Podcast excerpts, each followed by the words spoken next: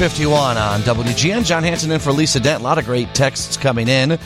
847 says, I've done the risk reward analysis, and to me, more likely than not, I will be safe is not worth coming to the city, and I grew up in the city.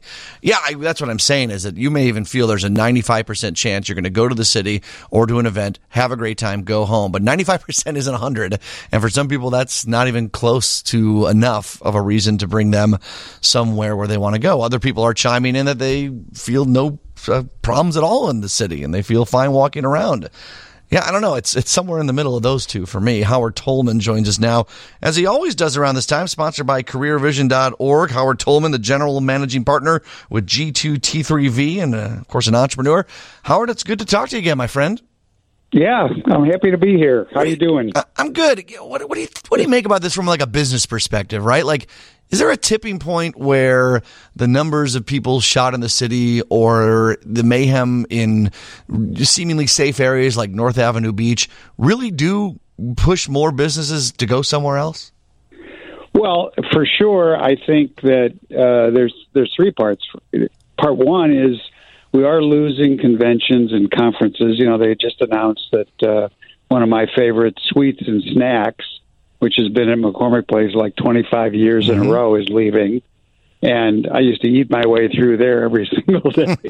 um, right. But, you know, uh, these things are planned well in advance. But when you have this kind of reputation now, media reputation, uh, business planners, tourists, uh, a lot of different, you know, business drivers are one issue. The second issue is uh, public transportation. You know, it's a way a lot of our younger employees get around, and that's just uh, right now. It's just out of the question. I mean, uh, you know, we we have employees who work in the city and probably twenty or thirty different companies that I'm involved with, and you know, they are just very reluctant to take advantage of uh, the city's public transportation because that's a whole other set of issues in terms of what's going on and the confrontations and uh, all of that. And then lastly, uh, you know, we've had a group of uh, CEOs uh, in the city decide to move out, and uh, you know, they don't necessarily move their entire workforce out,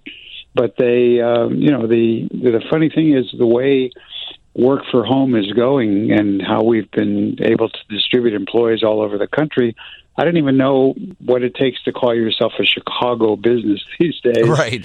If you you know if your development team is in Argentina and your marketing group is in Ireland and your techs are in you know Uruguay and it's you know look that's the global world we live in but uh, you know our reputation is not uh, on the upswing right now, and that's pretty depressing. Yeah, and I, I want to ask Howard where we are in this like tr- this trend, right? Because sorry, and I'm going to use a glacier reference because I was just in Alaska and they're on my mind, but like it's like the glaciers melting. Like they look fine for a while, but then you realize that it's underneath that it's almost gone and then it flips yeah. over.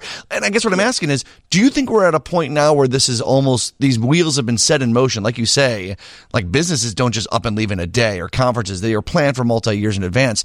Are we at a point where some businesses have maybe already started down that trend and it's too late to stop? Are we past a breaking point or well, is there still know, time to write I, this thing?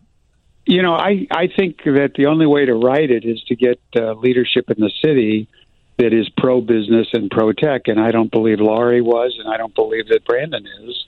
And so I think we are at a at a you know pretty precarious point. And by the way, you know when Rahm was in, uh, you know these businesses would try to hollow out their businesses. You know they knew they couldn't move their corporate headquarters because Rahm would have their head but they would move a warehouse across the border to Wisconsin, or they'd send a, you know, they do their new construction in Indiana and stuff like that.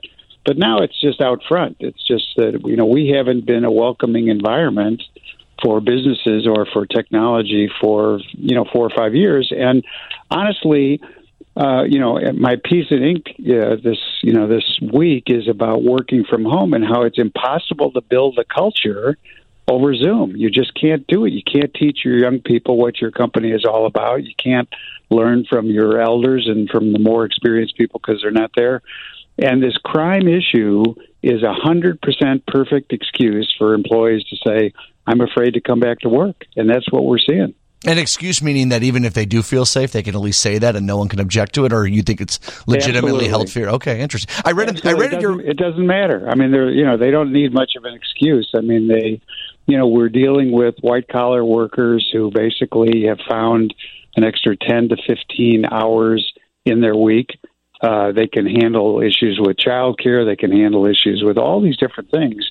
Work life balance. I mean, you know, COVID taught a lot of people a lot of lessons, but uh, to a substantial extent, uh, this issue of whether you have to be in a physical location in order to be successful and productive.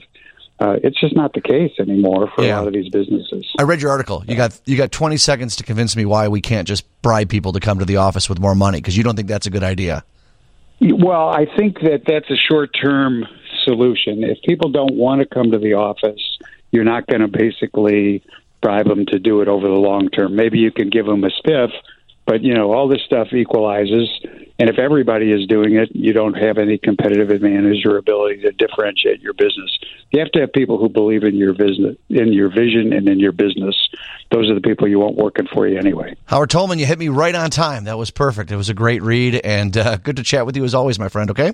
All right. Thank you. Talk to you soon. That's Howard Tullman, sponsored by CareerVision.org. All right, let's take a break. News coming up next from the Northwestern Medicine Newsroom on WGN.